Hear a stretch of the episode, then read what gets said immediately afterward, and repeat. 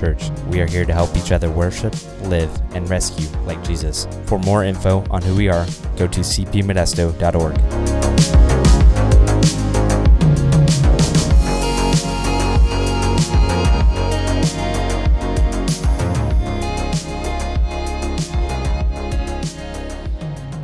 jump right in today. We got a lot of verses to work through today. It's all very good and exciting, but we want to make sure to have the time to be able to, to spend on it that we need to.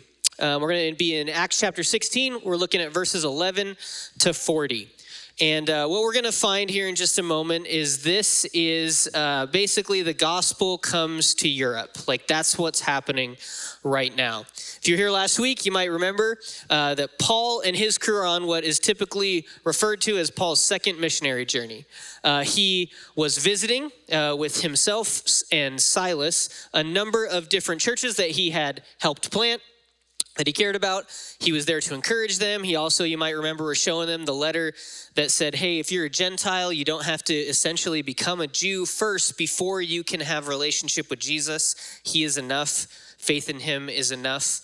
And uh, along the way, he picks up Timothy, who will end up being a really uh, big part of Paul's life. And uh, eventually, he picks up somebody else, uh, the author of Acts, Luke. Um, you may have noticed it last week. I didn't take time to mention it, but the language changes to like a first person. They start to, the writing starts to look like we went here and then we went and did this, which is cool. I always love it when Luke is in the mix because we believe the Spirit like inspires all of Scripture. But it's cool when you get someone who's like, yeah, you're right there, and uh, you get to see like the eyewitness account. There's sometimes a little bit more detail. He was in the mix, at least around it, uh, when everything we're going to read about today actually happened. You also might remember last week that the Holy Spirit was very, very uh, active in keeping Paul and Silas and crew from stopping in what is modern day Turkey and push them all the way to the coast, to the Aegean Sea. They land in Troas, which is where they pick up Luke, and Paul has this vision of a man across the sea from Macedonia, which is Europe, uh, saying, Come and help us. And everyone agrees, like, this is the next work that God has for us and they start to prepare to head over there.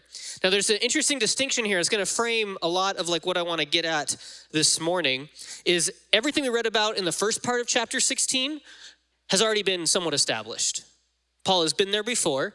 They've had a system that they kind of employed in these places and it's worked and god has moved but it's like something that they had some kind of container to put in some kind of frame of reference what we're going to see starting today is when they land in Macedonia, all bets are off. Like they have never been here before.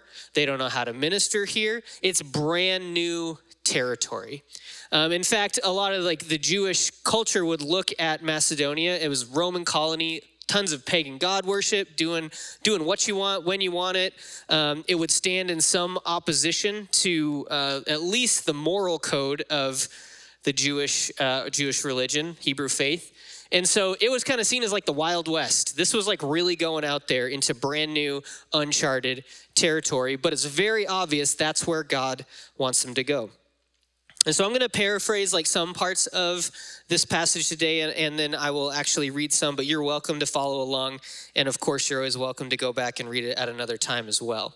But essentially, they start by getting on a boat with their crew and they head across the sea. Everything goes smoothly. They have one night stopover on an island, and then they land in Macedonia the next day. That's great. It doesn't always go that way. We're going to discover later in Acts that they had a terrible time getting back across that ocean. But so far, so good. They land, they make their way to what scripture describes as a leading city in the, in the district of Macedonia, a Roman colony called Philippi.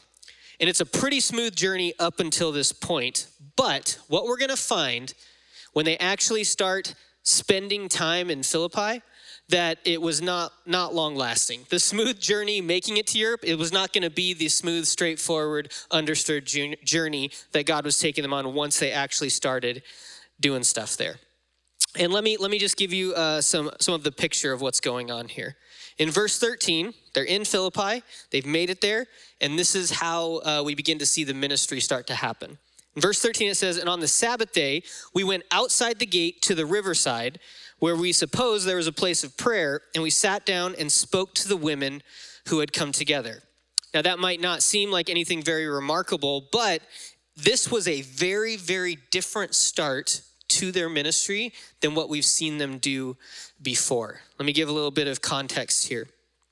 Up until this point, when Paul and his team would come into a city, which has been on the other side of the ocean, right? And, and there's been some established Jewish faith and, and some infrastructure there. What they would do is they would roll into a city, they would go to a synagogue, which is where all the Jewish people would gather to pray, to be together, to hear teaching. They would go, they would sit down, they would wait their turn to speak, and then when their turn came, they would stand up and they would talk about Jesus. They would tell them, hey, you know how we've been waiting for this Messiah? He is already here. His name is Jesus. He is worth your uh, allegiance. And what we know from Paul's other interactions uh, leading up to this point, oftentimes the Jewish people wouldn't really accept that, or at least a lot of them. And then Paul would jump over and start saying the same thing to the Gentile crowd, the people who were not Jewish. But that's typically, almost every time, how the system would work as they were going to establish these Jesus followers in these cities. They'd find a synagogue and they would evangelize, if you want to use that word, to the men who were gathered at the synagogue. But that's not at all how they start this new work in Philippi. Why? Because there were so few like faithful Jewish people in the city of Philippi, there wasn't even enough to merit them starting a synagogue. The information I found was they needed 10 Jewish men to start a synagogue. That's what you'd need 10 guys to start a synagogue. There weren't even 10 faithful Jewish men in the whole city of Philippi. So their first kind of thing that they would try to do when they would go into a city wasn't even an option for them. So they're like, okay, well, we heard some people like get together down by the river or something like that. And so I guess we'll go down there and just see what happens. They go down there, so it's not a synagogue. And what they find is not a group of men, they find a group of women. So already we are off to a very different start as, in strategy as these this crew of people are trying to spread the gospel in Europe. It's already not very typical. But that doesn't mean God's not at work, as we're going to find.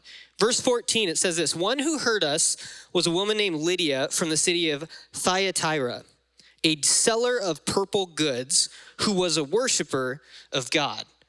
So we know about Lydia is that she was ethnically a Gentile. She wasn't fully converted to Judaism, but she was a God worshiper, scripture tells us. That there was some kind of understanding and worship toward the one true God, and that's why she was down by the river uh, in that place of prayer. We also know that Lydia uh, was a seller in purple goods, is what scripture tells us. Um, Purple was like a high end, like fabric. It was really difficult to dye material purple. Purple kind of signified like, um, uh, like royalty and just like high class. And so anybody who was kind of in the purple game, if you will, probably was making pretty good money. Uh, in fact, we, we see pretty clearly that Lydia was pretty well off uh, as a businesswoman. She was a businesswoman. We see that she's not attached to a man. And at least scripture doesn't tell us that she was attached to a man, which would have been interesting and a little different uh, based off of that culture. And as we're going to find, she doesn't mess around. She's pretty straightforward. Um, she's kind of a powerhouse of a female businesswoman. She's like an ancient Greek version of like a girl boss. Like that's who Lydia was. And we're going to find that because Lydia was willing to partner up with Paul, and we're going to see what happens here. Um, that was like a really, really helpful thing to the ministry that was getting started. But again, not very typical of how things have gone. Here's what happens with Lydia the Lord opened her heart to pay attention to what was said by Paul. I just need to pause there and be, can I just remind us all once again, me too, that the Lord opened her heart the Holy Spirit was at work in her heart so that she could hear what Paul had to say. Not because Paul was really good at explaining it, not because they had a killer worship service, not because they had a perfectly employed set of uh, rational argument. None of that's why the Spirit opened her heart so that she could hear what Paul has to say. That is so important for us to recognize the Spirit is at work in people's lives. We don't necessarily need to have a like foolproof plan of like how to get somebody. We just need to have the courage to open our mouths where we see the Spirit already at work. And that's what they did there. In verse 15, it tells us that she was baptized. She was baptized, and her whole household was baptized as well. Here's another kind of awesome thing about Lydia. She is the head of the household, which again would have been kind of different or interesting. And after that, here's what scripture tells us She urged us, saying, If you have judged me to be faithful to the Lord, come to my house and stay. And what's what uh, Luke says here, and she prevailed upon us, which is kind of a weird, a weird way to translate that, right? But what it means is essentially she convinced them, she persuaded them, she bugged them and did not take no for an answer. Again, it just all reinforces she was a powerhouse of a lady until finally they came and they stayed with her. We don't know where Paul and the crew were staying before this, but what we get to see is that when they when she brought them into her household, this becomes like the center of ministry for Philippi for this mission team. It kind of becomes their base of operations in Philippi. So we're not off to a super conventional start. No synagogue, a Gentile, is the first convert, She's a woman, not connected to a man, who's also in the fashion industry, which maybe would make some like people a little uncomfortable. She also had a lot of money. I, I, the staunch Jews, even someone like the council that we've talked about the other week, they might have felt pretty uncomfortable. Like, this is where things are starting in Europe. I'm not sure if we're off to the best start, but things seem to be working. Things as unconventional as they are seem to be okay, and progress is being uh, made, as weird as it might seem, at least for a minute. So after they meet and start staying with Lydia, they would be doing like a lot of the same things they had been doing. They're going down to this place of prayer to talk to people. They are holding most likely church services in Lydia's home. It was a big home. There's a lot of people there. They would gather together. They would break bread. They would sing. They would pray together. And as Paul and the team are out doing their thing, one day this happens. Verse 16. As we were going to the place of prayer, we were met by a slave girl who had a spirit of divination and brought her owners much gain by fortune telling. So, this was a girl, a slave girl, who was owned by other people, who was possessed by an evil spirit. Like the original language calls it the spirit of, a, of Python, which, which had to do with like pagan, uh, like Greek mythology. But people would have known this girl as a pythoness which is like the most hardcore name for i imagine like a biker gang when i think about that like a pythoness which also meant here's why that's important everyone would have known her deal. Like people knew who pythonesses were. So she had this evil spirit. They used all the same bag of tricks probably a fortune teller would use today to try to trick people into thinking that their fortune was being told. And Bottom line, she made her owners a ton, ton, ton of money. But here's what here's uh, what the interaction between her and Paul and the crew ends up being in verse 17. It says she followed Paul and us, so Luke was there, crying out, "These men are servants of the Most High God, who proclaim to you the way of salvation." So can we just picture this scene? Paul and Luke and Timothy and Silas, they're just walking down to worship, to talk with people, and there's this girl behind them just screaming at the top of her lungs. These men are servants of the Most High God who proclaim to you the way of salvation. So we don't know exactly why this girl did this or why it was so problematic. Um, we're going to find that Paul was like fairly unhappy that this was happening. But that seems interesting because at first glance, at least when I read this, I'm like, well, that just sounds like free advertising, right?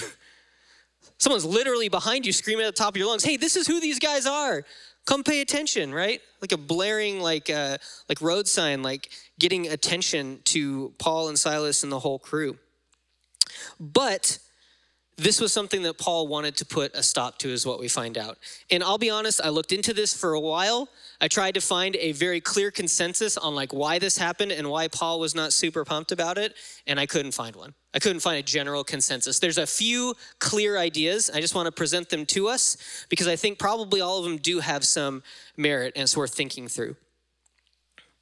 The first one is this. Uh, some people believe that the Spirit was like watering down the message that Paul and Silas and the rest of them were teaching.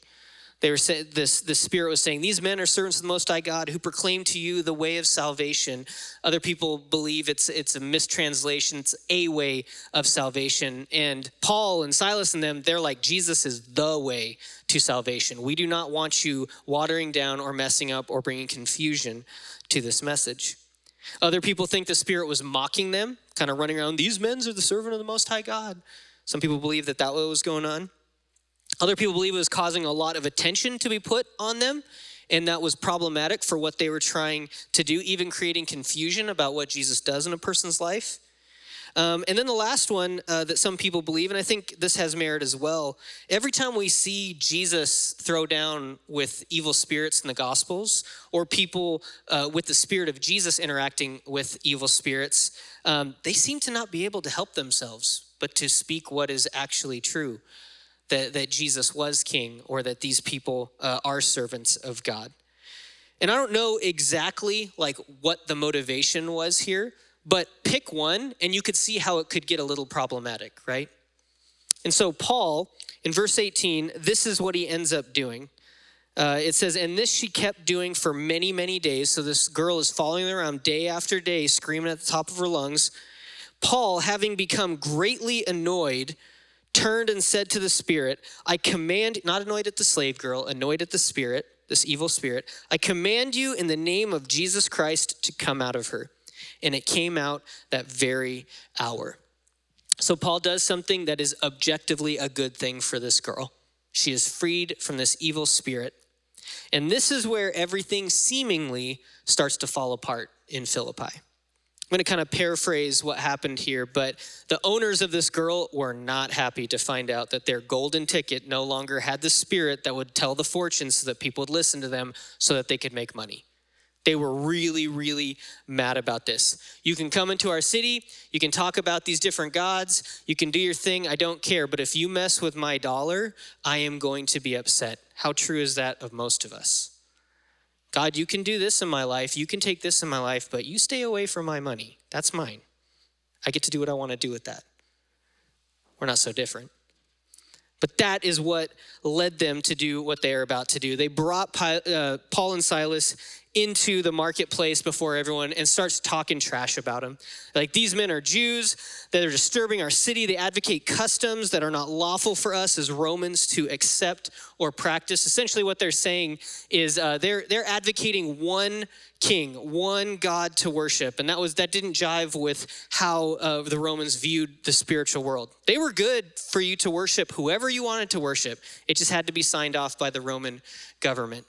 And so they were they were taking this message of Jesus as the one king and saying, "Look, they're trying to put these customs on us that are wrong for us to do." Can I also say though, there's no way these guys actually had like moral opposition to this, right? They were mad because their money was in jeopardy. They were not mad because these guys are breaking the rules. They were just trying to uh, get vindicated for this loss that they've experienced of this of this servant of theirs. Eventually, we see that the crowd kind of joins in because we know it's really easy to frenzy up a crowd, and they beat them up. And then the officials roll in and kind of make it more official. They strip their clothes off them, they beat them with rods, and then eventually, without any trial, and without any due process, they throw them in jail, ordering the jailer to keep a close eye on them, to keep them safe. The jailer takes this seriously, and it says that he put them into the inner prison, the very, very deepest, darkest, max security part of the prison, and fastened their feet in stocks with chains. They were not going anywhere, they were stuck. Now, we don't know for, for sure what was going on inside the brains of Paul and Silas, but I think I would have a number of thoughts at this point if I was in their situation. Like Christians at this time, this wasn't a foreign idea that, hey, we might end up in jail. That's actually something probably we expect. But if I was in this position, I might have some questions. Like, man, did we do something wrong to end up here? Should we maybe have tried it a different way? Did I make a mistake, smart? God, like, where are you? You asked us, you literally asked us to come here. So why have we ended up in jail, in the deepest, darkest part of the jail, held down with chains? This does not seem to be a situation where you can move or where or at the very least what you would have imagined for this to look like for us. I'm really grateful that Paul and Silas probably have a much greater trust in Jesus than I would.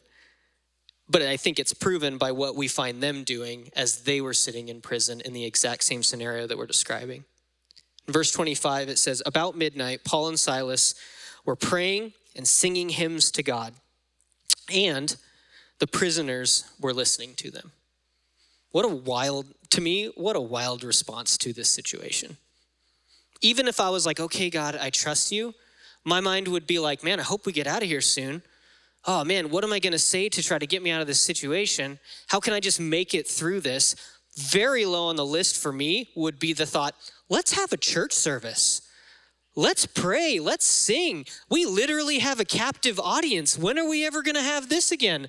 Let's make the most of this opportunity. That's not what I would be thinking, but it's exactly what we see Paul and Silas do. And then we see, because I believe because of their faithfulness, then we see what happens next. Verse 26 says, And suddenly there was a great earthquake. And this is how, this is what Luke includes to make sure we understand what's actually going on here. A great earthquake so that the foundations of the prison were shaken. This was a big earthquake. And here's what he says these are the details he decides to include. And immediately all the doors were opened and everyone's bonds were unfastened. Okay, hold on. Like let's let's sit here for a second. Can we all agree? Like, this is kind of an interesting outcome to an earthquake, right? The first one makes sense. All right, the foundations of the prison were shaken. Okay, all right, yeah, that's what happens in an earthquake. But the next thing it says is that all the doors were opened. Seems unlikely. But, you know, maybe there's like a lot of vibration and then they're bad doors or something and they popped open. Okay, maybe we could get behind that. But then the last thing they mentioned was everyone's bonds were unfastened. That's not how earthquakes work. It seems awfully suspicious, doesn't it? This was obviously like the miraculous. This is God moving in this situation, moving through a literal earthquake. In verse 27, we get insight to the jailer and what happened. It says, When the jailer woke and saw that the prison doors were open, he drew his sword and was about to kill himself supposing that the prisoners had escaped. This guy had been around the block. He knew what it meant. He also knew what failure meant. And certainly he knew that if these people escape and if a bunch of these people escape, I'm dead. So I might as well just take care of it right now. But verse 28, Paul cries out in a loud voice, Do not harm yourself. Don't do it. We are all here. Again, what in the world? Like the vast majority of the people in that prison couldn't have been there by accident. It's not like every person who was in there was Paul and Silas who were put there for no good reason. Guaranteed this jail had a whole bunch of people who absolutely deserved to be there. Why in the world would they not have bolted? Whether it was the Holy Spirit who kept them there, maybe Paul's leadership or influence, maybe they were really, really listening when scripture tells us they were listening to them. But every single person stayed. Every person. Verse 29 And the jailer called for lights and rushed in, and trembling with fear, he fell down before Paul and Silas. Then he brought them out and said, Sirs, what must I do to be saved? And they give him a really straightforward answer. They said, Believe in the Lord Jesus, and you will be saved, you and your whole household. And they spoke the word of the Lord to him and to all who were in his house.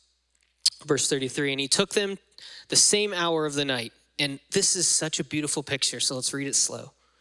He took them the same hour of night and he washed their wounds, and then he was baptized at once, him and his entire family. What a beautiful picture of him taking the water, washing these people, their wounds, and then they turn around and they baptize him and his whole family into a new life, a new freedom that he finds in Jesus.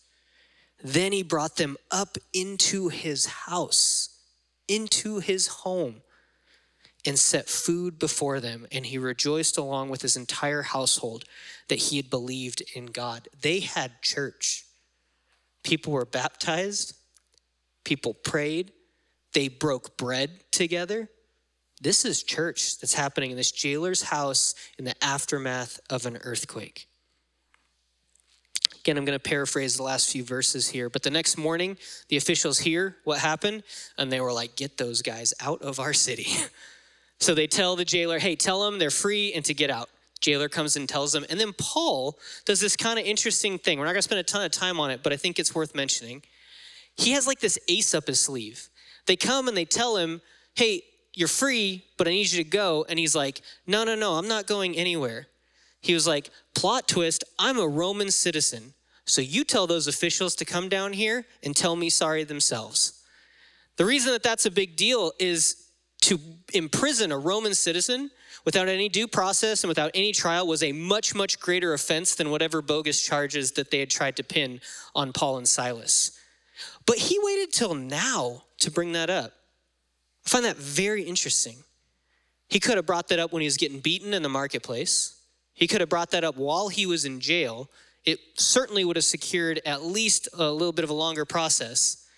But instead, he waited till after it was all said and done to mention, by the way, I'm a Roman citizen, so you need to do this differently.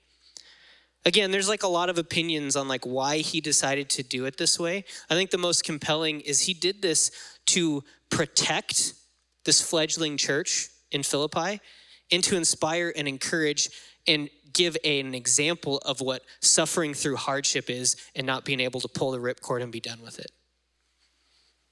So he tells them, You come down here and you say it, and they realize that they messed up really bad. So they come down there humiliated. They're like, We're sorry, we're sorry, we're sorry. Can you please just leave now? And so he says, Okay, we'll go. They stop by Lydia's house. Um, they encourage those uh, brothers and sisters, and then they leave. They depart on to the next city. What a wild start to ministry in Europe, right? A lot went down in just like a week or so as they positioned themselves to continue to do ministry in other parts of Europe. And a lot could be said about this passage or parts of it, and they're all good, and I've heard many before, and they're all helpful. But here's what I feel like God has been nailing home for me this time around it's just one thing. When I look at the big picture of what happened, as they moved into Europe, into this new land, this new culture, this new place of ministry that God told them to go to, as they went into it, nothing really seemed to go to plan. At least it didn't seem that way. This new land, place, people, territory, it required a new perspective and even a new way of doing things from these faithful people of God when we look at the start of this church that Paul would grow to love. We get to see his love for this specific church through the letter to the Philippians. And if you read it, you can really tell he has this soft spot for these people. Um, but when he came and when he started that church, the three people that started, the three people we get accounts of, was a high powered fashionista, a former Pythoness and someone whose current career is deeply corrupt and unjust, someone who, who gets paid to keep people captive. That's the dream team that God decided would start this church in Philippi. I have been to some church planting conferences in my day, especially after college when everyone thought that's the only way to do church is go plant a new one. And this is not the team that they would recommend you put together to start a church that will last and will go the difference or will go the distance. I think that's really, really telling to us. That how everything went down here was not what had come before, was not the strategy that they've employed before. It was a new way for a new place. This new way and these followers of Jesus' willingness to take a new approach. That's what we see here. But that can be really difficult, right? That can be really, really difficult to embrace a new way to be part of the new work that God is doing. We are so shaped by our two things our experiences and even our intuition. What we have experienced tells us how things should go or how things shouldn't go. Or even though we know this isn't a good way to think about things or make decisions, sometimes our gut just tells us this is the right thing to do or this is not the right thing to do. And that can prove correct. I'm not saying it can't, but we also know that it can lead us astray. Especially if Jesus was serious about this countercultural, upside, upside down kingdom idea of what it means to live for Him. That most of what power and success and, dri- and striving can be turned completely on its head, and that's where you're actually going to find the way of Jesus. And I certainly pick up on this as we read this passage of Scripture. It was glaring to me. This series of events does not seem ideal. Yet we see God move in powerful, powerful ways because Paul and the crew were willing to change their perspective and what they did. This is a theme that comes up more than just here. Jesus gives us a really, really visceral picture of this in uh, Matthew chapter 9. And there's a lot that goes into this story, but essentially he gives this picture. You can't put new wine in old wineskins. And I'm no expert on like wineskins. I don't know anything about wineskins, but the reality is if you put new wine in an old wineskin, it ferments, it expands, the wineskin breaks. So what Jesus is saying, you need a new container for the new thing that's being put into it. And he's saying, I am here to do a new thing. You can't take what your life has been and think that it's going to be a good receptacle for the new thing that I am pouring out on my people. So, again, I doubt anyone goes home and has a closet full of wineskins. So, probably that's like a removed example. Can I give you one that maybe a little bit more of us can wrap our heads around? My daughter's 11, and she just started middle school. And it's a bigger school, there's a lot more people. And so we've been talking about it for a while, and we're kind of like, it probably is time to at least give her a way to be in contact with us uh, because it's getting a little more difficult to keep track of her, right? It's our old elementary school is very easy, very contained, so it's probably good to have some way for us to be connected. Now, I work with middle and high schoolers, so I know very well how terrible phones can be for everyone. But we were like, this, I feel like this is kind of what we have to do. So I went on the hunt. I found the cheapest plan I could possibly find. No internet, no data, only minutes, only phone calling. Found the cheapest one. And then I went on the hunt on Amazon to find the cheapest, the worst, the most low functioning phone I could possibly find. I'm talking about like that Nokia brick phone that we all know and love so much that probably is still in our junk drawer, many of us. That's what I was looking for. And I'm on the internet. I was like, I don't want to pay a bunch of money about it. I'm not going to pay like $500 for an old iPhone. I'm going to find the cheapest one I could find. I found this like Blue Zoo phone on Amazon for 20 bucks. And I was like, perfect. This makes all the sense in the world to me. I'm gonna take my cheap SIM card that I bought. I'm gonna take my cheap phone that I bought. I'm gonna put the SIM card in the phone. That's how that works, right? And then Abby's to have this uh, have this phone to at least be able to call us when the time needs to happen. Now, I also know myself enough to know sometimes I don't read through the instructions all the way. So I really need to make sure this is actually going to work. I didn't want to be like tens of dollars into this thing and then realize it's not going to work, you know? I'm super cheap. What, what can I say? So I, I started reading up on it, and lo and behold, there are phones that are so old, and they're oftentimes it's they're meant for like foreign environments, places like China, places like India, uh, that will not accept, they do not have the components to be able to take a new SIM card with all the technology. I'm, again, I'm no expert on this either, but the new SIM card with all the technology that's in it, you could stick that into that old cheap $20 phone that I bought off Amazon, but it would not work. I was super surprised to hear that. I was like, I thought phones all you have to do is put them in and then they'll work, right? Isn't that how that works? Isn't that how that should work? That my experience has taught me that, and my intuition tells me that that's how that should work. But after much, much research, it became really clear to me I can't put a new SIM card into an old phone. I, this will not work very well if this is what I'm trying to put it into.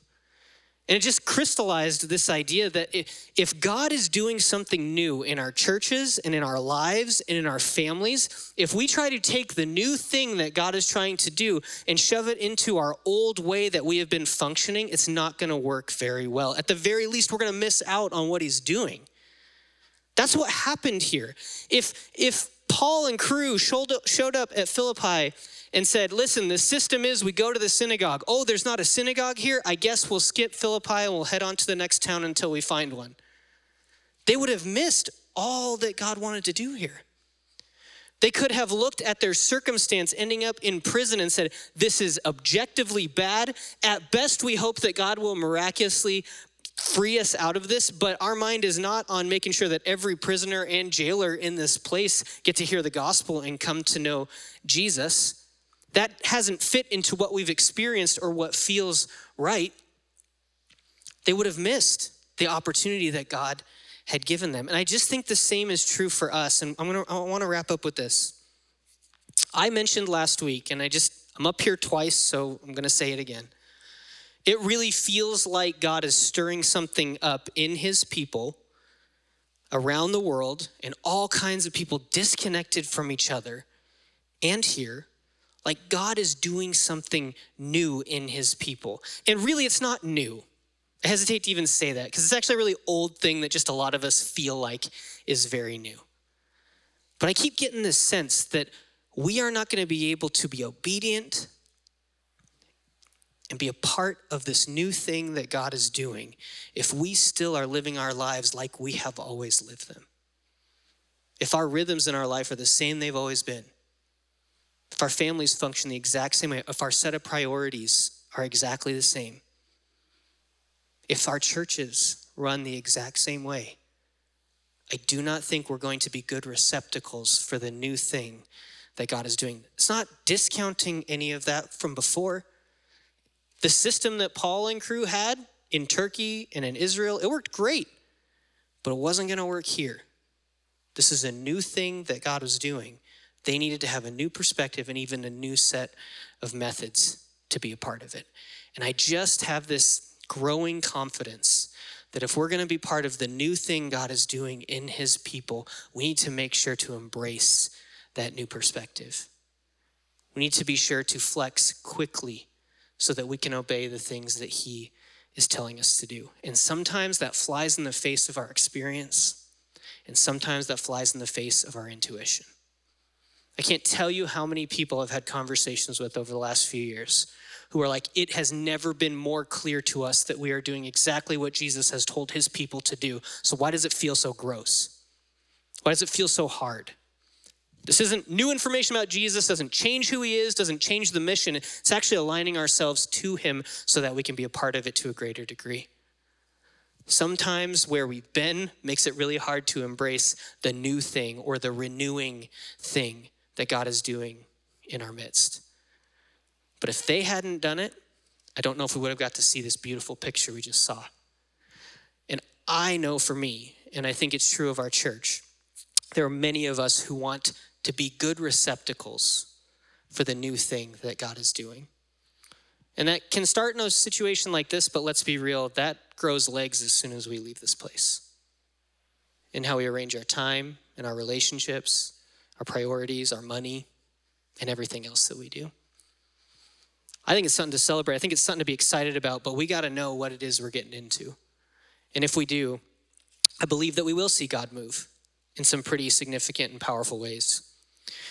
And we want to celebrate before we wrap up today by celebrating a new thing that God's doing in uh, a young man's life who's been a part of our church. Um, a few weeks ago, you may remember, we commissioned Allison Whiteford to go to Haiti. She was going for a month. There's a number of young people who are kind of doing this year long internship program thing uh, where they're going to a few different locations to um, get their feet wet in ministry and kind of ask God to like reveal maybe like a people group or a type of ministry that they would want, that He would want them to be involved with. They all feel a call to the nations, but uh, they're not quite sure what that means. And so we're really grateful that we have a church family that that makes that possible for them to to have a number of experiences like that. And so uh, I'd like to invite up uh, Dillon Pratt. He's a graduating senior. He just graduated, and uh, yeah, absolutely.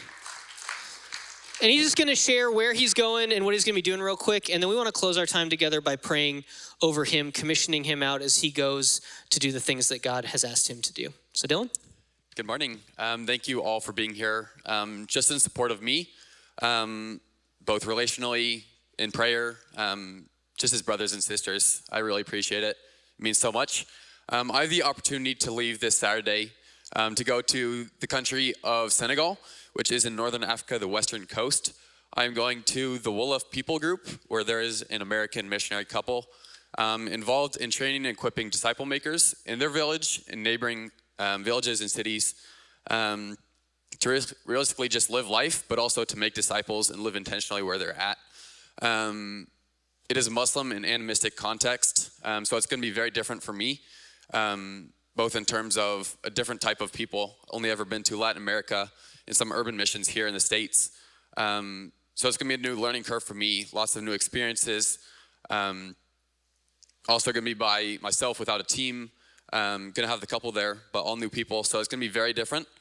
Um, but through it all, I feel very excited um, to grow and learn, um, just to see what God has for me, um, possibly for the future, but also um, just here and now in the immediate, how He will grow inside of me, but also open up my eyes to the world.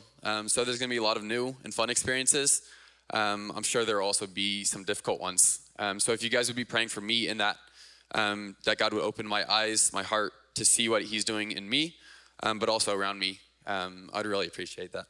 Awesome. Fantastic. And we want to take the opportunity to pray for Dillon as he gets ready to head out and continue to pray for Dillon and uh, that he would be obedient to the voice of the Spirit, that he would recognize the new work that God is doing maybe through him in this experience and in him as he walks through it. And so, actually, we're going to pop off the stage.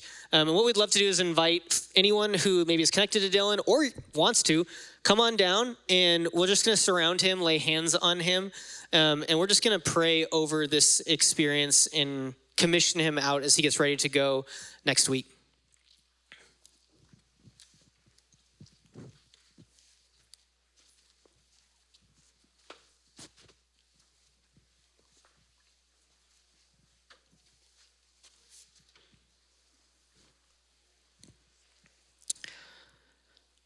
Jesus, we are so grateful for what you're doing and all the different and unique ways that you do it.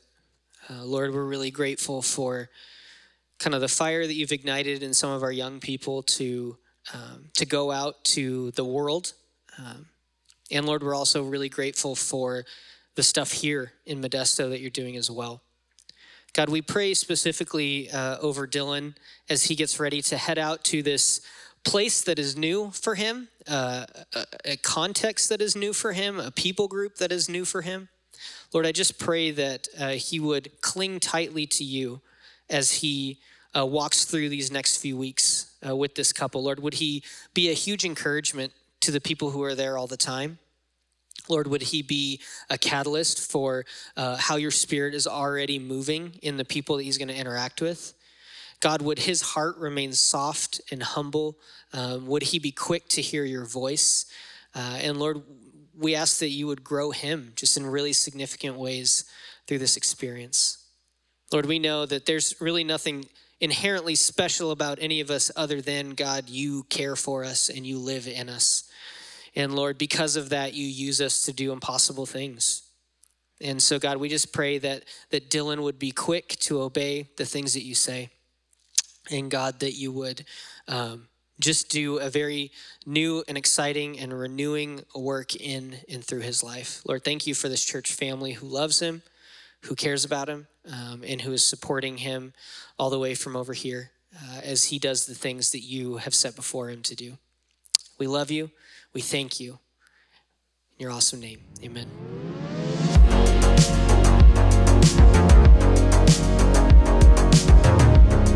Thanks so much for listening. We hope you feel inspired and moved by what God is doing here at Crosspoint.